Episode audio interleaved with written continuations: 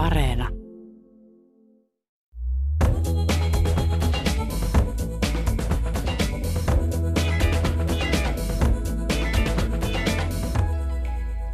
Kulttuuri Ykkönen sukeltaa Ernest Hemingwayn maailmaan. Vuonna 1899 syntynyt amerikkalainen kirjailija on legenda ja klassikko. Hemingway julkaisi useita romaaneja ja novellikokoelmia ja sai Nobelin kirjallisuuspalkinnon vuonna 1954. Hemingway on ajankohtainen yleteemalla ja areenassa Ken Burnsin ja Lynn Novikin ohjaamassa sarjassa, jossa perehdytään Hemingwayn työhön ja vaiherikkaaseen elämään runsaan arkistomateriaalin ja haastattelujen kautta. Hemingway oli neljä kertaa naimisissa ja hänellä oli ongelmallinen äitisuhde. Millä tavalla hänen äitinsä ja vaimonsa vaikuttivat häneen kirjailijana? Millainen oli hänen naiskuvansa? Ohjelman vieraina ovat kirjailija Virpi Hämeen Anttila, kirjallisuuskriitikko Maaria Ylikangas puhelimitse ja Turun yliopiston yleisen kirjallisuustieteen professori Markku Lehtimäki. Minä olen Pia-Maria Lehtola. Lämpimästi tervetuloa teille kaikille. Kiitos. Kiitos. Kiitos. Täytyy näin aluksi tunnustaa. Itselleni Hemingway on ollut monumentaalinen, parrakas, komea mies, hieman sulkeutunut, mutta äärimmäisen voimakas.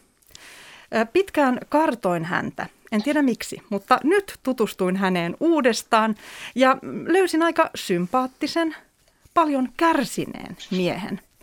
Hän tuoksui kuulemma bourbon viskiltä, saippualta, tupakalle ja kostealle puuvillalle. Mikä on teidän suhteenne Hemingwayhin? Virpi Hämeen Anttila. No ihan alun perin mä oon sitä ikäluokkaa, jolle Hemingwayta tuputettiin koulussa. Siellä oli aina vanhuus ja meri ja kaikkea tällaista. Ja mulla oli vähän semmoinen suhde, että ei, mä en ylipäätään amerikkalainen kirjallisuus ei kiinnostunut. Mä olin eurooppalaisen kirjallisuuden ystävä, luin eurooppalaisia klassikoita ja Amerikka oli niin semmoinen uusi nousukas maa ja mä en niin amerikkalaista kulttuuria kauheasti arvostanut. Ja sitten jotenkin se ei suomeksi syttynyt, mutta sitten kun mä pääsin opiskeluaikana kiinni Hemingwayhin alkukielelle ja rupesin lukemaan niitä novelleja, niin sitten, sitten se niin kuin avautui. Mä ymmärsin, että miksi, miksi häntä arvostetaan ja tajusin myöskin sen, että hän ei ole oikeastaan amerikkalainen kirjailija, koska hän vietti elämästään niin suuren osan muualla kuin Amerikassa, että hän on vähän jotakin muuta. Ja myöskin se, että hän on hyvin monimutkainen kirjailija siitä semmoisesta tyylistään huolimatta, jota mainostettiin aina, että se on niin yksinkertaista. No se on pinnalta yksinkertaista, mutta sitten siellä alla onkin jotain ihan muuta.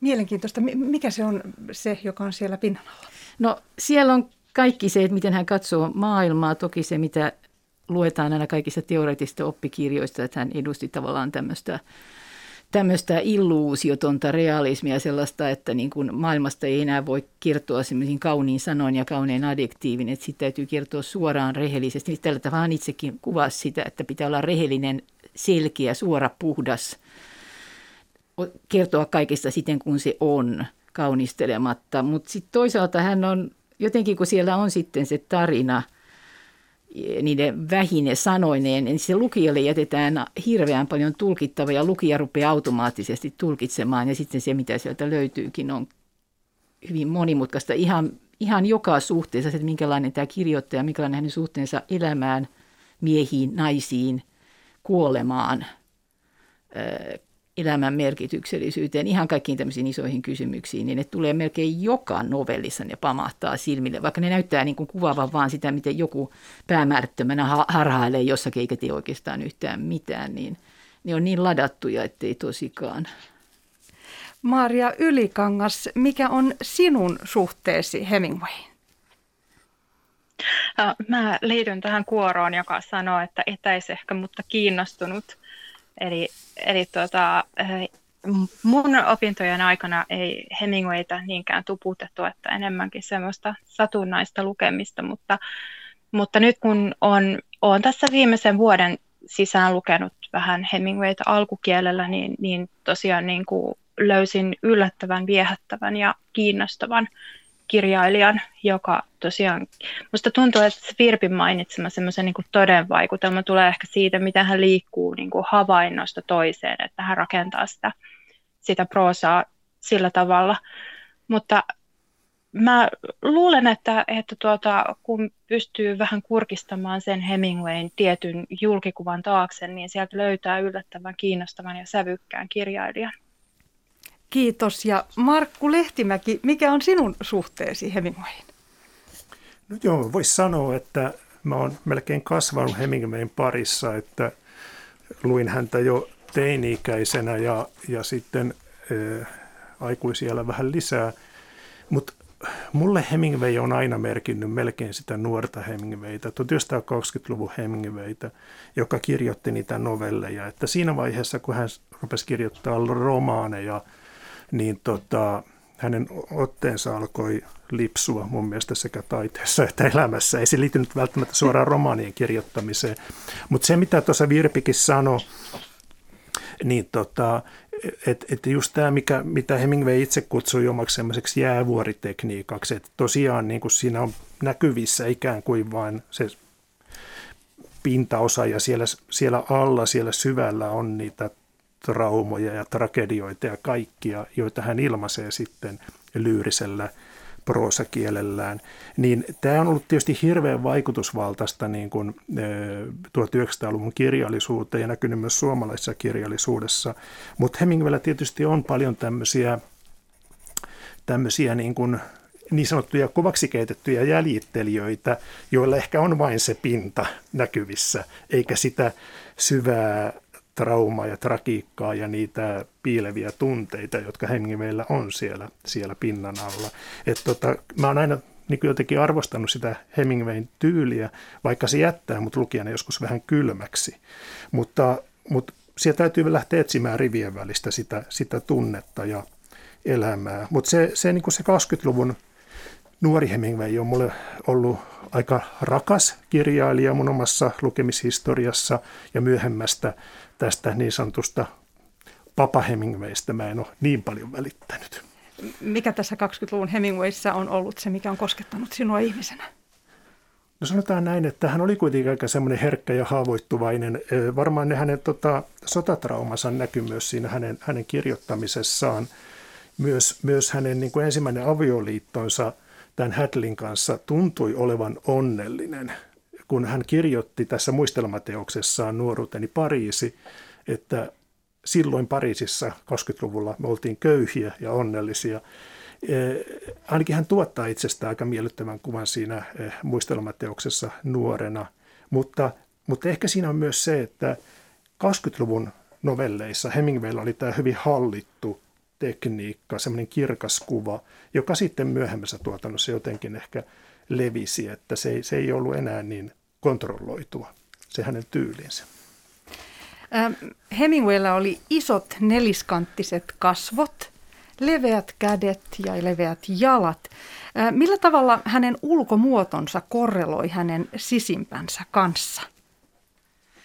Jaa, joo, mutta hänestä sanottiin, että hän oli nuorena ihan tolkuttoman komea ja se näkyy näistä valokuvista, että ei hän ollut neliskanttinen, hän oli neliskanttinen sillä tavalla, että hänellä oli kyllä semmoista aika jykevät kasvonpiirteet neliskanttiset, mutta hänellä oli niin kauniit silmät ja sellaiset punaiset posket. Ja hänestä sanottiin, että hän niin uhkui semmoista nuorta energiaa ja elinvoimaa, että hän oli hyvin energinen ja kaikesta, kaikesta kiinnostunut ja kaikista kiinnostunut. Ja hän niin kuin oli semmoinen, että hän välittömästi niin kuin sähköisti sen ilmapiirin, että hänessä oli sitä jotakin, että hänen ihastui sekä miehet että naiset ja hänellä oli siitä varten helppo niin kuin tutustua ihmisiin, kaikenlaisiin ihmisiin. Se varmaan auttoi tässä kirjailijan työssä.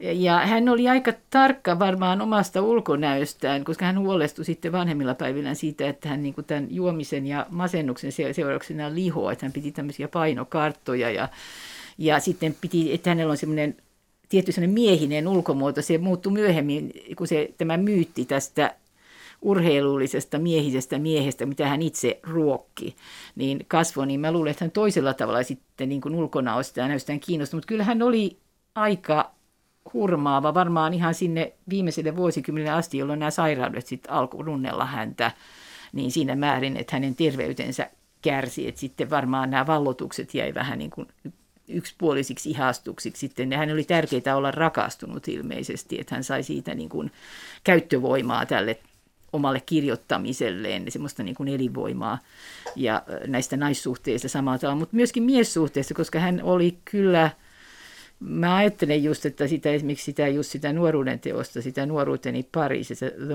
Movable Feast, kun hän kuvaa sitä Scott Fitzgeraldia ja sanoo, puhuu sen suusta, mm.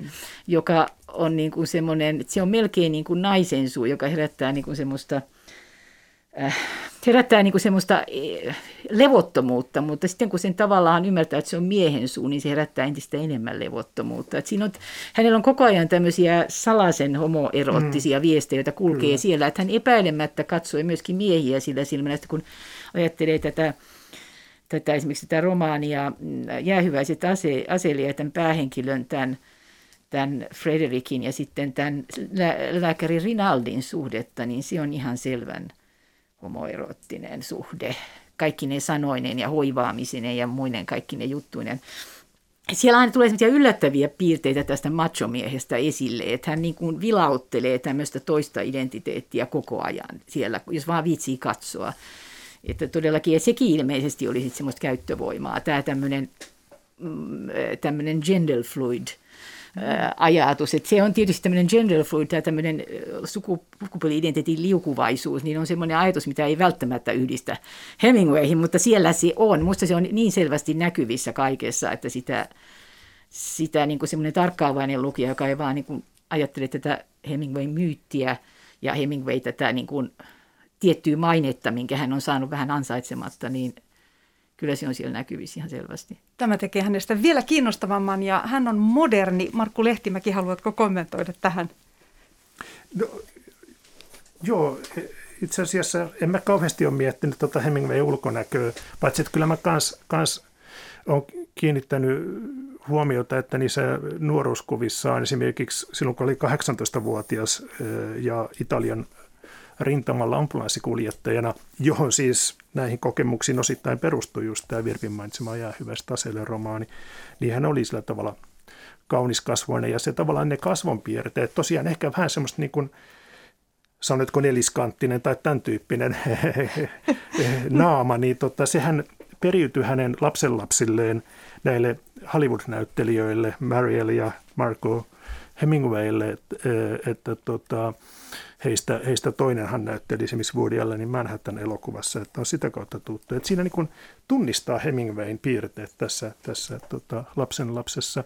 Öö, Mutta tietysti se jotenkin niin kuin, Hemingway hän jotenkin yritti tälle, että, hän oli niin kuin kaunis lapsi, jonka hänen äitinsä puki, puki mekkoon ja otti, otti valokuvan Hemingwayn ja hänen, hänen sisarensa kanssa ja kuvatekstillä kaksi kesätyttöä pionien kanssa oli, olivat mekoissa. Mutta Hemingway niin kuin rakensi tunnetusti niin kuin sitä semmoista matso, matsoimakoa tämän tämmöisen niin kuin kauniin ja ehkä jopa tietyllä tapaa feminiinisen olemuksensa päälle että tota, myöhemmin. Tietysti sillä tavalla hyvin pitkälle sillä hyvin näkyvästi ja jopa keinotekoisesti rakennettu maskuliinen identiteetti. Mutta tota, hänessä on jotain siis semmoista, Virpikin tuossa vähän viittasi, hänessä on tiettyä semmoista androkyynisyyttä mun mielestä jopa, mm. jossa niin kuin maskuliiniset, feminiiniset puolet on jonkinlaissa tasapainossa. Sehän näkyy hänen ihan myöhäistuotannossa, joka julkaistiin hänen kuolemansa jälkeen, nämä, just sitten nämä niin kuin androkyyniset teemat myös, että sitä ei ole niin paljon ehkä ihan niissä varhaisteoksissa, mutta myöhemmin sitten hänen kuolemansa jälkeen julkaistussa tämä tulee esille aika vahvasti. Maria Ylikangas, haluatko kommentoida tähän? Joo, kyllä ehdottomasti haluan jatkaa tästä aiheesta, että, ne, että niin kuin nimenomaan tuo, tuo niin kuin gender fluid juttu on, on hirveän kiinnostava Hemingwayn tuotannossa, että se, se minusta vaikuttaa tosi paljon siihen, miten hän, miten hän tarkastelee henkilöhahmoja tai miten hän tarkastelee myös muita ihmisiä muistelmissaan, että, että tuntuu, että, että hänellä on niin kuin, tavallaan niin kuin tapana esimerkiksi sekoittaa niin kuin maskuliinisuuteen ja feminiinisyyteen konventionaalisesti liitettyjä piirteitä. Tosin hänen tuotannossaan myös sellaisia piirteitä, että ne pidetään vahvasti erillään toisistaan.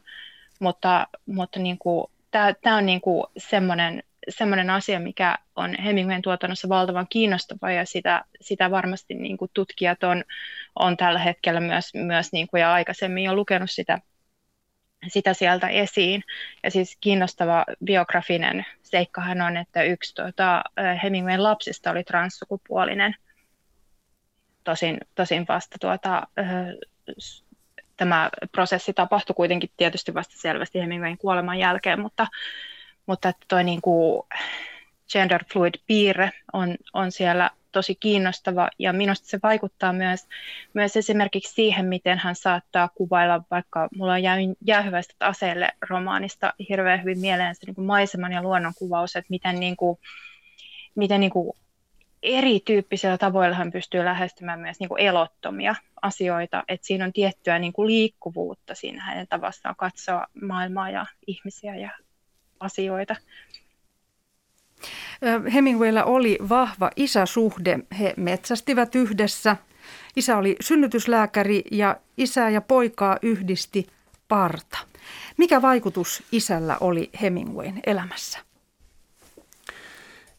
Joo, tietysti se, mikä nyt ainakin ne jälkeenpäin niin kuin ensimmäinen yhteys, jonka monet saattaa niin kuin rakentaa Hemingway hänen isänsä välille on se, että molemmat lopulta päätyivät tekemään itsemurha. Mm. Et, et, et voi olla, että se, siis hänen isänsä oli, oli, oli lääkäri ja, ja jonkinlainen eh, es, esikuva, esikuva tota, nuorelle Ernstille. Tosi, tosi siinä vaiheessa, kun, kun tota, hänen isänsä kuoli, niin Hemingway oli lyönyt itsensä jo läpi maailmanmaineeseen, tai oli ainakin sen kynnyksellä. Mutta, mutta tämä tietysti tämä e, isän, isän malli e, näky, näkyy jotenkin siinä Hemingway elämässä, ehkä jopa hänen tuotannossaan sillä tavalla liittyen siitä, kuinka vaikeaa on olla olla mies. Ja musta tuntuu, mä oon jotenkin niin kuin miettinyt sitä, että kun, kun, kun Hemingwayn isä sitten päätyi tähän ratkaisuunsa vuonna 1928. Ja, ja samana vuonna itse asiassa syntyi, syntyi tota Hemingwaylle lapsi hänen toisesta avioliitostaan Paulinen kanssa, niin tota, jotenkin sen jälkeen niin kuin Hemingwayn tuotannon naiskuva alkaa muuttua negatiivisemmaksi. Et tota, en tiedä sitten, hän, hän, hän kuvasi joissakin novelleissaan tämmöisen fiktiivisen lääkäri-isän ahdistusta ja semmoista niin kuin, ikään kuin tossun alla olemista. Ja, ja, ja sitten myös niin kuin, tota, et, et, et se, se, se on jonkinlainen trauma ehkä se isä, isä, isäsuhde ollut hänelle myös. Ja omasta Grace-äidistään Hemingway ei pitänyt. Heidän suhteensa oli erikoinen. Aikaisemmin tässä puhuttiin, että äiti puki poikansa mekkoihin. Mi- mihin tämä liittyy, että hän teki näin? Oliko, oliko se äidin päähänpisto vai, vai? Varmaan Virpi voi esimerkiksi kertoa. Mä, mä ihan lyhyesti niin kuin mainitsen, että tämä, tämä, niin tämä käsite grace on hirveän keskeinen Hemingwayn tuotannossa – että siis, sillä hänellä on se motto, se grace under pressure, eli tavallaan tämmöinen jalostuminen eh, paineen alla. Se on se hänen keskeinen mottonsa, mutta siinä on kuitenkin se äidin nimi siinä, siinä käsitteessä mukana. Grace. Jännittävä huomio. Joo, toi on, toi on, se, toi on erittäin hyvä huomio, että tämä suhde sekä siihen äitiin että isään oli ambivalentti. Että, että toisaalta kun mä ajattelen, että just tämä tytöksi pukeminen, pukeminen, mikä varmaan vaikutti aika tavalla. Siihen aikaan oli kyllä tapana, että hyvin nuoria lapsia, lapsia saatettiin pukea samalla tavalla, tyttöjä ja poikia, mutta mun käsittääkseni tämä äiti jatkoi sitä tytöksi pukemista niin kuin aika mm-hmm, pitkään, mm-hmm. mikä, mikä niin kuin jotenkin tarkoitti sitä, että hän olisi halunnut, että Ernest on tyttö. M- mutta, tota, mutta se todellakin, että tässä oli tämmöinen dikotomia, siis semmoinen kaksinaisuus, että tämä isä – ei niin kuin pätkät välitti taiteesta, kirjallisuudesta, kirjoittamisesta, musiikista, kuvataiteesta. Että isä oli tämmöinen käytännön mies ja sitten isän kanssa mentiin metsästämään. Tämä äiti edusti niin kuin kirjallisuutta, taiteita ja sitä, mihin tavallaan sitten tämä toinen puoli Ernestia veti kovasti, koska, koska Hemingway hän tykkäsi paitsi kirjallisuudesta, hän tykkäsi maalaustaiteesta ja Cezanne oli semmoinen, mitä että hän halusi niin kuin kirjoittaa niin kuin Cezanne mm. maalaa. Mm. Että hänelle että nämä maalaustaide oli hyvin tärkeitä, hän oli aina niin kuin tauluja paljon, paitsi että hän oli paljon kirjoja, hän oli paljon tauluja.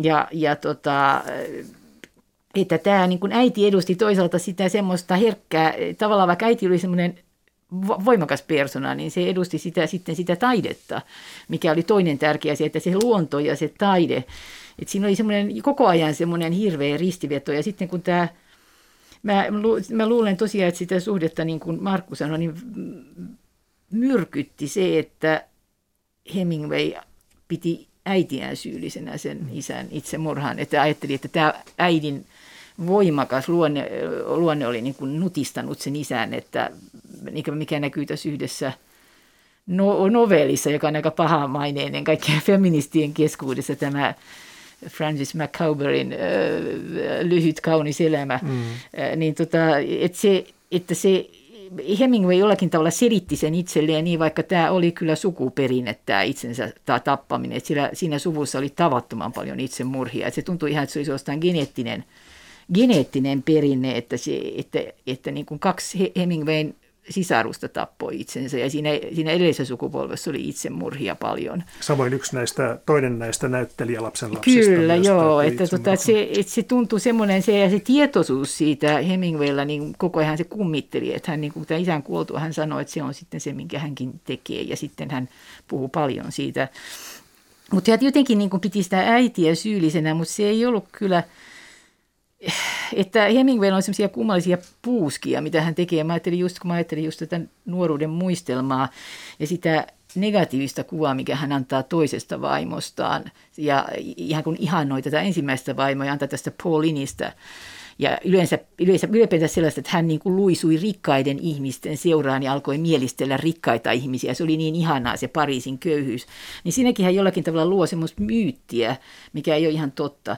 Että se Pariisin köyhyys oli välillä aika ankeeta mm, mm. ja se näkyy muualta, se näkyy esimerkiksi hänen kirjeissään. Ja sitten, sitten se Pauline ei ollut mikään paha viettelijä tär. Ne naiset tuli keskenään ihan hyvin toimeen, se, vaan se tilanne liukui sellaiseksi, että Hemingway – alkoi olla yhä enemmän ja enemmän, enemmän niin kuin sen Paulinin seurassa, että hän selittää itselleen tätä sillä tavalla, että se nainen vietteli, mutta kun uh, it takes two to tango, että niin kuin, eihän se, eihän se niin, kuin niin ollut, mutta hän niin kuin selittää sen itselleen varsinkin jälkikäteen tällä tavalla, että se oli se paha Paulin, mutta se oli se kyllä sen pahan Paulinin kanssa aika pitkään naimisissa ja viihtyi ihan hyvin. Sai kaksi lasta ja ei, ei niin kuin sillä tavalla, että se yhteisolo oli aika mukavaa että siinäkin jollakin tavalla jälkimaailma on muutaman sivun perusteella muovannut kuvan siitä Paulinista, mikä on ihan väärin. Että Hemingway on paljon tämmöisiä ihmeellisiä myyttejä liittyy hänen, jotka on tehty aivan joidenkin pienien, pienten huitaisujen perusteella, eikä ole koskaan perehdytty esimerkiksi todellakin hänen valtavan suureen kirjeenvaihtoonsa, jossa sitten ne asiat meneekin ihan toisin. Siellä näkyy ihan toisenlainen Hemingway – ei kovaksi keitetty, vaan todella niin kuin semmoinen pehmo Hemingway. Mm, mm. Hyvin epävarma, hyvin niin kuin itsestään niin kuin semmoinen, semmoinen niin kuin, ja sitten hyvin semmoinen hellämielinen, hyvin sentimentaalinen naisille kirjoittaja. Hän on just sitä, mitä hän yritti välttää kaikessa kirjoittamisessa. Hän päästää koko sen semmoisen sentimentaalisen naisellisuutensa irti näissä kirjeissä, että se on, että just sitä oikeita Hemingwayta tai sitä Hemingwayn psyykeä pitää etsiä kyllä niin tosi monesta paikkaa. Maria Ylikangas, haluatko kommentoida? Joo, tässä tuli, tässä tuli valtavan, valtavan paljon erilaisia asioita. Mä, mä jäin miettimään ensinnäkin tota, äh, sitä Hemingwayn äidin kuvattua voimakasta persoonaa, niin vaikuttaa siltä, että, että Hemingwaylla on tässä niin kuin omassa ihastumis- tai ihmisistä viehättymiskaavassaan sellainen, sellainen tietty veto myös niin kuin voimakkaita persoonia kohtaan, että se on se on näkynyt myö, myös niissä hänen, hänen avioliitoissaan ihan, mutta mut ehkä toi on sitten taas semmoinen ulottuvuus, mikä, mikä on hänelle jollain tavalla ollut vaikea käsitellä, että tuntuu kyllä, että niin kuin hirveän vaikea myös psykologisoida noita niin kuin ihmisiä, jotka on elänyt niin kaukana menneisyydessä. Esimerkiksi just nämä niin kuin itsemurhatendenssit tai ihmisten suhde sukupuoleen tai päihteiden käyttö, niin nämä on, nämä on tavallaan sellaisia näkökulmia, jotka saattaisi näyttää nykypäivänä hirveän toiselta, jos niitä lähestyisi ihan mielenterveysongelmien näkökulmasta. Et varmasti esimerkiksi alkoholi on ollut monellekin tapaa lääkitä itseään, kun ei kummempaakaan ole ollut. Että, että toi on niin kuin, ne on tavallaan semmoisia semmoisia juttuja, joista on niin kuin näin, näin niin kuin pitkän perspektiivin päästä jotenkin, jotenkin vaikea toisaalta, toisaalta myös tavoittaa niitä, että mitä siinä, mitä siinä on taustalla ollut.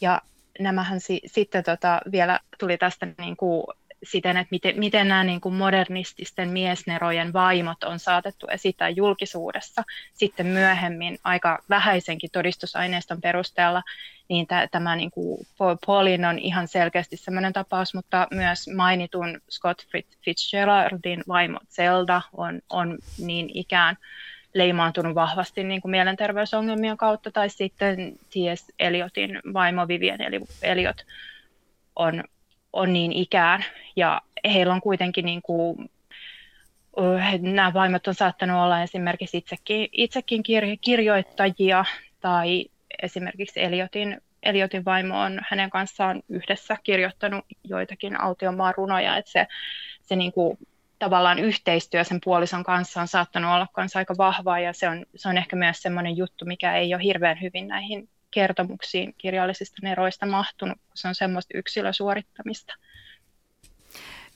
Hemingwayllähän oli myös haavoja, ruumiillisia ja henkisiä. Hän sai Italiassa sodassa 18-vuotiaana 220 granaatin sirua jalkoihinsa ja aivotärähdyksen ja 28 sirua saatiin poistettua. Silloin kuolin, hän sanoi. Millä tavalla uskotte, että tämä tapahtuma vaikutti hänen elämässään? No mä olen itse lähinnä niin kuin tätä asiaa varmaan pohtinut ihan Hemingwayn kirjoittamisen kautta, että miten, miten tämä kokemus jotenkin on piilevänä, piilevänä siinä hänen 20-luvun tuotannossaan, että kyllähän tämä mainittu romaani Jäähyväiset aseille, joka ilmestyi vuonna 1929, niin tuntuu viittaavan melko suoraankin näihin tapahtumiin. Mutta mut melkein vielä kiinnostavammin niissä pikkasen aikaisemmissa 20-luvun novelleissa, niin siellä on jotain semmoista haavoittuneisuutta, johon tietysti trauman käsite viittaa, siis sekä jotenkin henkistä että fyysistä haavaa, jota, joka, joka ei tule tavallaan sillä näkyviin, että hän niin kuin luontokuvauksen tai tämmöisen niin kuin esimerkiksi kalastukseen keskittymisen kautta jotenkin yrittää hallita sitä tilannetta, että, mutta se, on, se on niin kuin näkyy siinä koko hänen 20-luvun tuotannossaan.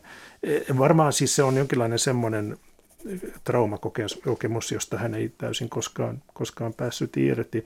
Eli, eli ne hänen niin kuin fyysiset ponnistelunsa niin kuin eh, amatöörinyrkkeilijänä ja, ja tota, eh, hän oli kiinnostunut kilpapyöräilystä myös, mutta ei tainnut sitä juurikaan ehkä harrastaa. Plus sitten niin kuin metsästys, kalastus ja kaikki, niin hän ei välttämättä sitä kuitenkaan pystynyt sen tyyppisiin fyysisiin ponnistuksiin aina kun olisi halunnut. Joo, tämä on ihan kiinnostavaa. Tämä haavoittuminen hän kuvataan tosiaan siinä jäähyväiset aseille sen Frederikin kokemuksen ja hän sanoo siinä, että hän niin kuin kuoli. Ja hän kuvaa sitä, että ilmeisesti hän sai aika pahan aivotärähdyksen ja se, se aiheutti se impa, se, terä, se, niin kuin se aaltoimpakti aiheutti sen, että hänen niin kuin aivonsa tärähti sillä tavalla, hän kuvaa sitä sillä tavalla, että on sanottu, että hän, se aiheuttaa semmoisia ruumista irtoamiskokemuksia, just tämän tyyppinen.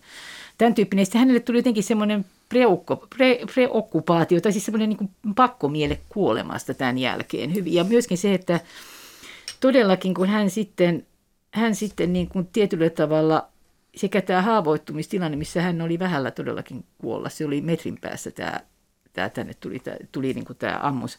Ja sitten kun hän myöhemmin näki sitä kaikkea siellä, kun mä ajattelin miksi sitä, että hän oli Smyrnassa silloin, kun turkkilaiset hävitti sen kokonaan. Siis sillä tavalla, että se oli missä oli kreikkalaisia, armenialaisia, Turkin puolella, Turkin puolella semmoinen kukoistava monikulttuurinen kaupunki ja turkkilaiset vuonna 2022 ajoi kaikki ne kreikkalaiset ja armenialaiset niin, että että niistä suunnilleen sanotaan 100 000 kuoli siellä siinä. Se, että se niin hävitettiin yksi kokonainen kulttuuri ja siellä Hemingway oli ja näki sen kaiken. Se näki kaiken näköistä siellä se reportina ollessaan, mikä takulla oli traumatisoituvaa, traumatisoivaa, mutta sitä vaan ei niin tajuttu silloin, että ihminen ei sen tarvitse edes itse olla osallisena, mutta vaan, että kun se näkee sellaisia asioita, kun ihmisiä kuolee, niitä tulitetaan veteen, lapset, naiset, vauvat kuolevat, että mikä vaikutus sillä on niin kuin psyykeen, että hän rupesi kantaa, kantaa semmoisia traumoja sisässään varmaankin, jota hän ei itse oikein osannut edes tajuta, että mitä siellä oli.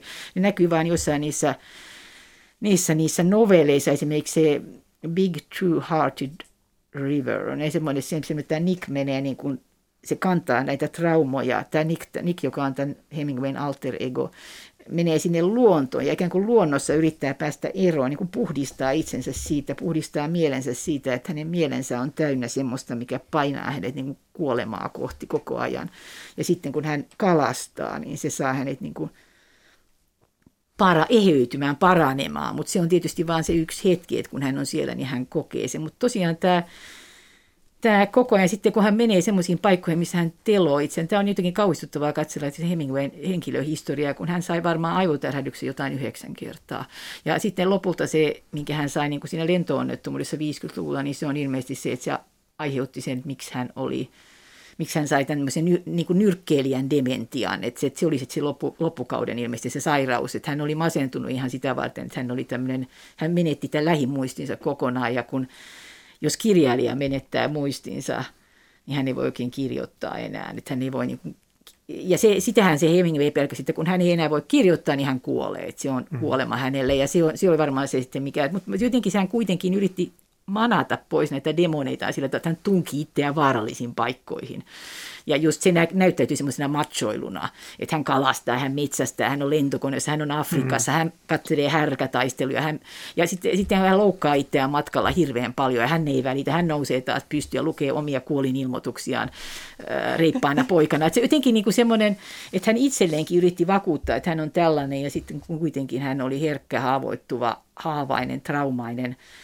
Oikeastaan kun katsoo näitä romaaneja, novelleja, varsinkin 20-lukua, ihan tätä, kun, kun aurinko ja, ja, ja, kun, ja aurinko nousi tai mikä, sehän on täynnä niin kuin traumaattisia ihmisiä. Ne kaikki päähenkilöt on traumatisoituneita. Et se on yksin, yksinomaan semmoisen valtavan suuren sodan jälkeisen trauman kuvaus se koko romaani.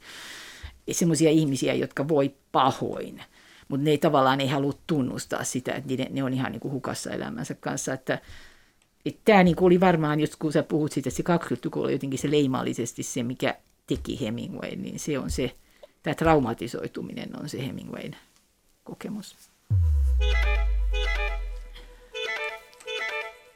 Kuuntelet Kulttuuri Ykköstä, jossa tänään arvioimme uudestaan Ernest Hemingwaytä. Hän oli neljä kertaa naimisissa ja hänellä oli ongelmallinen äitisuhde. Millä tavalla hänen äitinsä ja vaimonsa vaikuttivat häneen kirjailijana? Millainen oli hänen naiskuvansa? Ohjelman vieraina ovat kirjailija Virpi Hämeenanttila, kirjallisuuskriitikko Maria Ylikangas puhelimitse ja Turun yliopiston yleisen kirjallisuustieteen professori Markku Lehtimäki ja minä olen Pia-Maria Lehtola. Puhumme äsken 20-luvusta ja, ja sen henki oli vapauttava, mutta levoton. Kukaan ei omistanut silloin toista. Avioliiton rooli oli kaksijakoinen, unelma – mutta ei välttämättä elinikäinen. Millä tavalla tämä näkyi Hemingwayn kohdalla ja haluaisin ajatella tätä, että lääkitsikö hän yksinäisyyttä sitten näillä naissuhteillaan?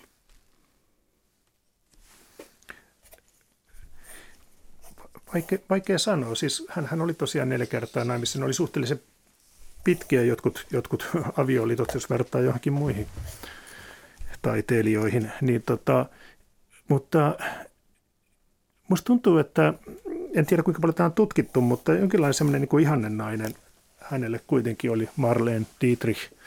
Ö, siis ö, Hitlerin Saksasta Hollywoodiin siirtynyt kuuluisa tota, filmitähti ja laulaja myös, ja, ja, joka tunnettiin esimerkiksi tämmöistä androkyynisistä rooleista. Hän pukeutui miehen, miesten vaatteisiin monissa elokuvarooleissaan heillä oli joku tämmöinen niin kuin sukulaissieluisuus Hemingwaylle ja Dietrichille. tota, 30-40-luvulla ja hirveän paljon kirjeenvaihtoa. Ja tota, mutta eivät he koskaan siis, en tiedä kuinka vakavassa suhteessa he olivat, mutta he olivat ennen kaikkea olivat ystäviä. Ja tota, et, et Hemingway varmaan etsi jotenkin tämmöistä niin kuin, semmoista sukulaissieluä, jonka kanssa voisi olla. Hänen, musta tuntuu, että hänen se naiskuvansa liittyi siihen, että mikä oli tämän ensimmäisen vaimon Hadlin kanssa, kun olivat Pariisissa köyhiä onnellisia, että vaimon tai naisystävän niin pitäisi olla hyvä kaveri, jonka kanssa voi tehdä yhdessä niin kuin niitä juttuja. Että se olisi niin kiinnostunut samoista asioista kuin Hemingway itse. Mutta jotenkin siinä, me ollaan tässä puhuttu myös aika positiiviseen sävyyn ja ymmärtävään sävyyn tästä pehmeästä, herkästä Hemingwaystä, mutta onhan hänen naiskuvassa myös inhottavia piirteitä, joka mun mielestä tulee tässä ensimmäistä kertaa ehkä näkyviin tässä Jäähyväiset aseille romaanissa. En tiedä, onko siellä taustalla hänen, hänen tota, edeltävän avioliittonsa päättyminen, uuden avioliiton alkaminen ja lapsen syntyminen ja isän itsemurha ja tämmöiset psykologiset seikat, niitähän ei koskaan voi suoraan, niin kuin, tai niin kuin ei voi suoraan lukea suhteessa todelliseen elämään, mutta on se suhde kuitenkin kiinnostava.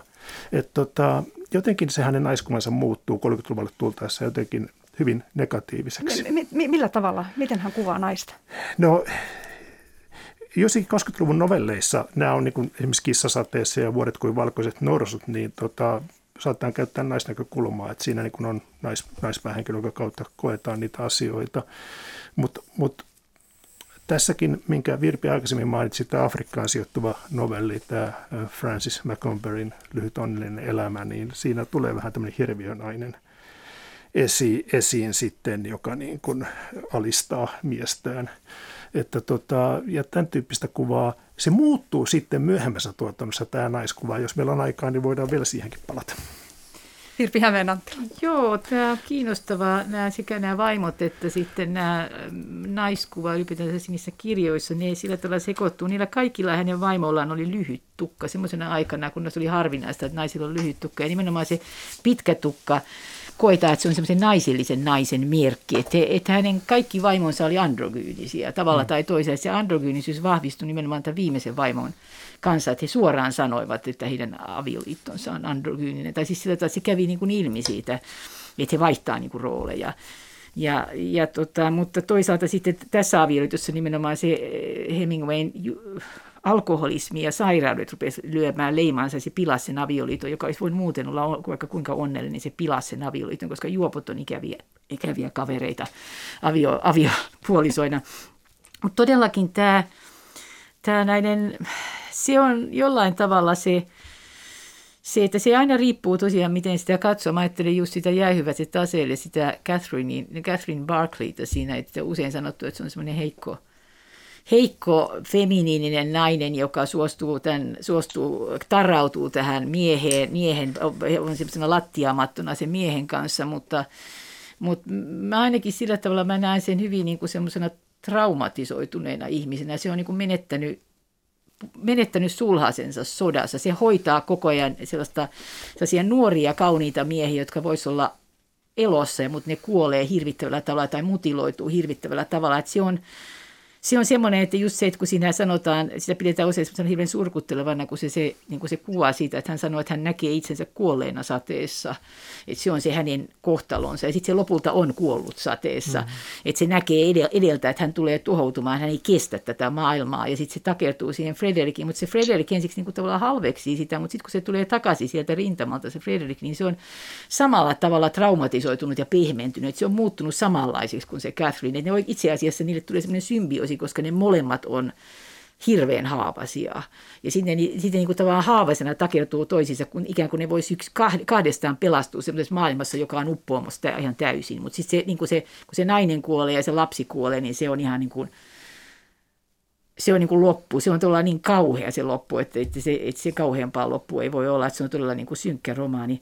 Tämä, mä, mä oon miettinyt aina tätä Francis McCauber novellia, jossa on se hirveä Margot – joka ampuu miehensä. Se näyttää että kaikki tulkitsee sillä tavalla, että se ampuu miehensä lopulta, kun se ei voi sietää sitä, että se heikko mies sitten osoittaakin rohkeutta. Mutta mä oon miettinyt, Mä oon miettinyt semmoistakin asiaa, kun mä itse olen tätä 20-lukua ja ensimmäistä maailmansotaa paljon tutkinut, että ensimmäisen maailmansodan alkupuolella lähes koko sen ajan, niin se sen ajan naisten julmuus niitä miehiä kohtaan oli tavaton. Ne lähetteli niille valkoisia höyheniä kaikille niille miehille, jotka ei heti paikalla ilmoittautuneet palvelukseen. Ne, ne, ne, niin se pelkuri, pelkuri, pelkuri oli semmoinen, joka kaiku läpi sen koko sen sen, että ne naiset nimenomaan halus miestensä olevan miehekkäitä ja menemään kaatumaan sinne lie, liejusiin juoksuhautoihin. Et mä, mä luulen, että Hemingway näki aika paljon tästäkin, tästä tämmöisestä naisten tietystä semmoisesta vaatimustasosta, minkä ne asetti miehelle. Ja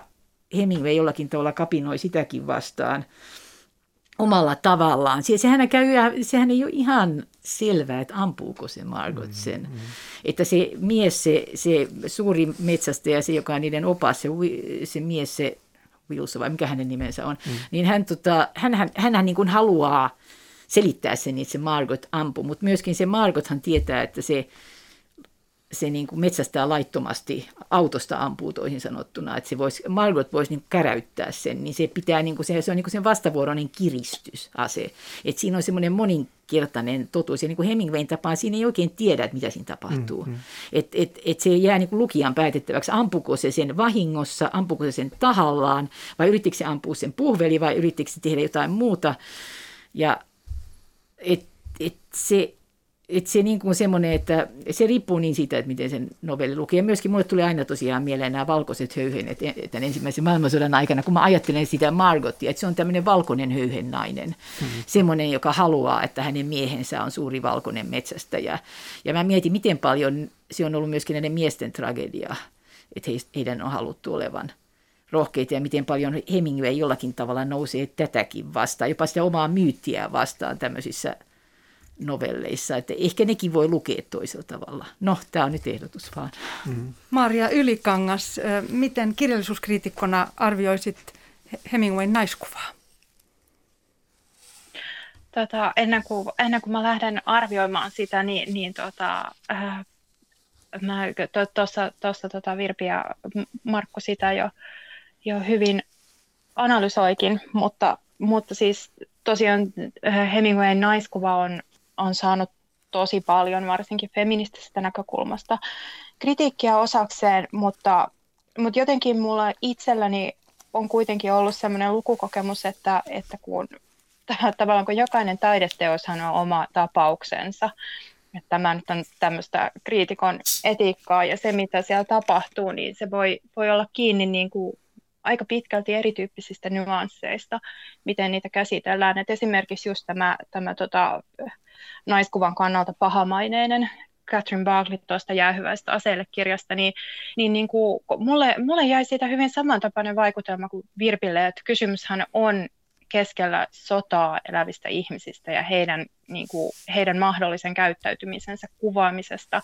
Et, et en, niin kuin, en tiedä, että miten niin kuin, joku oli, oli sitten nainen tai mies on nyt hirvittävän niin kuin, vahva tai normaali sellaisissa olosuhteissa – että et mikä, mikä se sitten, että silloin kun, silloin kun naiskuvausta tietyllä tavalla moititaan, niin mä, mä ymmärrän sen, että, että siinä vaiheessa, kun puhutaan, puhutaan siitä, että naishahmo esitellään esimerkiksi tämmöisenä, niin kuin hänen rintansa pomppivat ihastuttavasti, kun hän käveli pitkin Champs-Élysées, niin, niin se on niin kuin, siitä huomaa jo heti, että okei, joo, tämä on tämmöistä, että en jaksa. Mutta, mutta niin kuin tässä on mun mielestä kysymys niin kuin hyvin erityyppisistä asioista kuitenkin, että vaikka tässä naiskuvassa epäilemättä niin kuin on, on tämmöisiä piirteitä, että, että on esimerkiksi semmoisia tietynlaisia käytös, käytöskaavoja tai esimerkiksi passiivisuutta, vetäytymistä, että niin kuin maskuliinisuus ja feminiinisyys jakautuu tietyllä tavalla, niin se, se ei kuitenkaan yleensä yksittäisissä teoksissa ole välttämättä ihan niin yksinkertaista.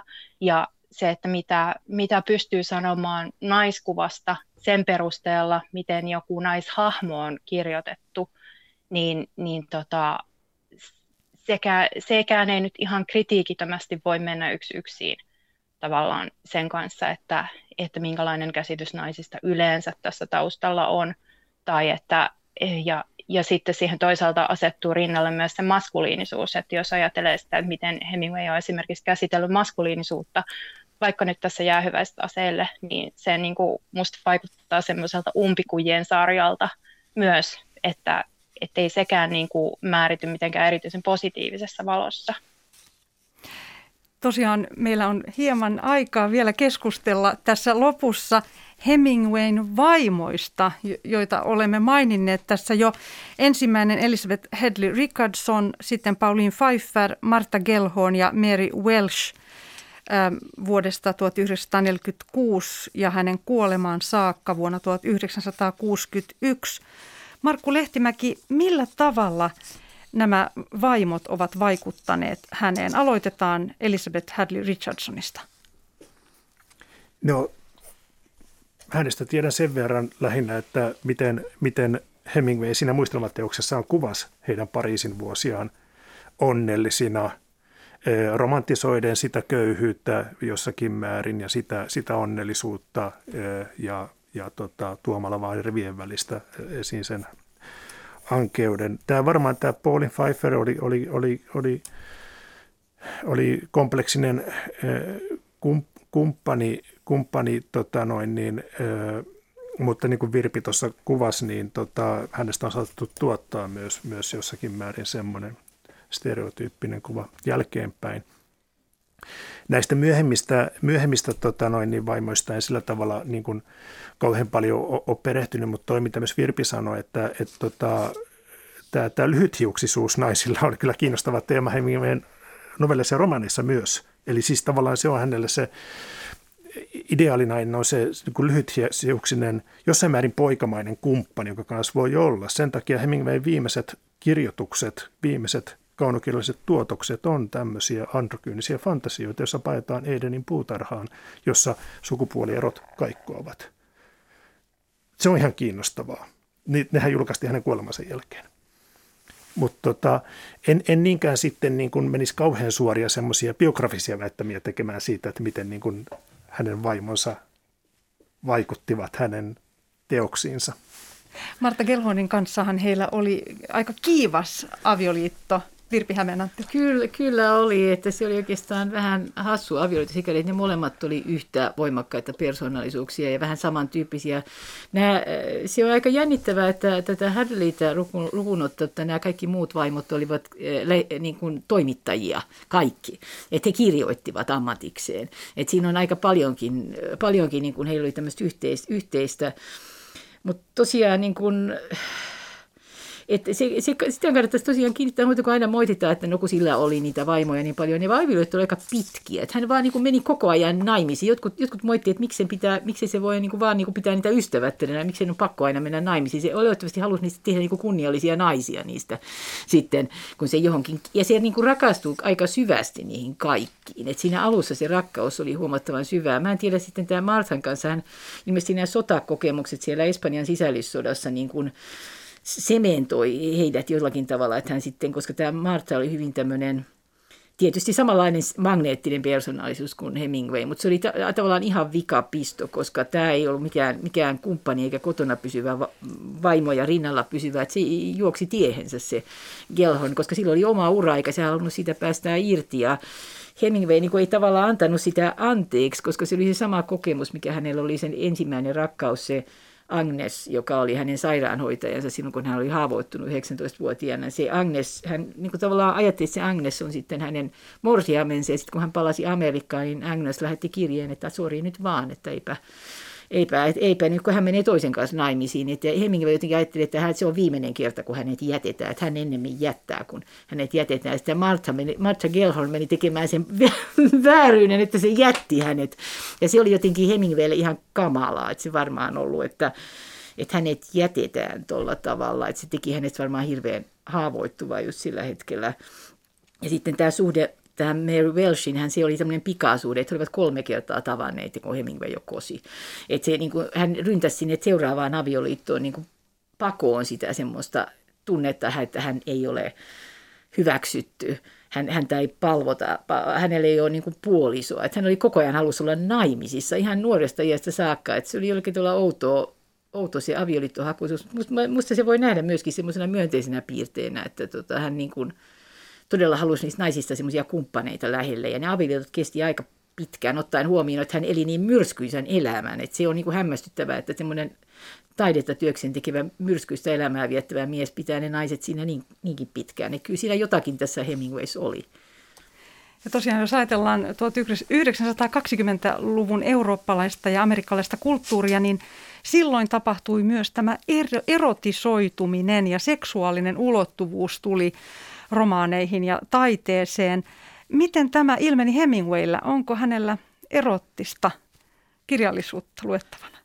Markku Lehtimäki. No kyllähän tämä Jäihiväistä aseille herätti hirveän paljon se pieni skandaali jopa ilmestyessään, että se oli melko suorasukasta. Tosi me tiedetään, että monet samanaikaiset kirjailijat, niin kuin D.S. Lawrence ja muut, kirjoittivat suorasukaisesti ö, tota, seksistä. Ylipäänsä niin kuin se, no se taiteen erotisoituminen, se näkyy niin kuin Picasson kuvataiteessa – se Picasso oli melkein Hemingwayn lähipiiri ja he molemmat tavasivat Gertrude salongissa. Et, et kyllä, kyllä, kyllä, se on niinku se, sen tyyppinen vipineä värinä usein on Hemingwayn kertomuksissa mukana. mukana tota noin, niin, ja erityisen kiinnostava saattaa olla siinä 20-luvun, 20-luvun ö, kertomuksia, jotka ovat hyvin viitteellisiä, eivät kovin eksplisiittisiä siinä. Ja Myöhemmissä kertomuksissa ehkä vähän laajemmin sitten.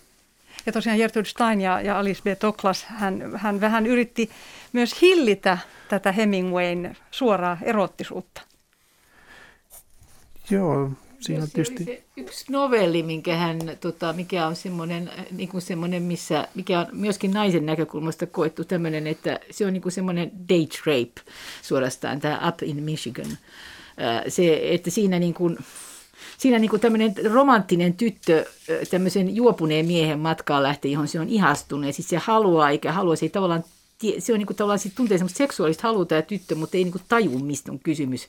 Ja tämä mies vaan niin kuin, ikään kuin raiskaa sen siinä ja sitten rojahtaa juopuneena sen viereen. Sitten tämä mies, tämä, tämä nainen, tämä nuori tyttö vaan siinä niin peittelee. Ja tämä oli semmoinen, mikä Gertrude Stein sanoi, että tämä on sopimaton, älä tota pistä mihinkään. Se kyllä julkaistiin jossain myöhemmin. Et siellä oli usein tämmöisiä teemoja, missä puhutaan niin kuin siinä, siinä valkoisissa elefanteissa, siinä novellissa, siinä puhutaan koko ajan abortista, mutta sitä ei koskaan sanota.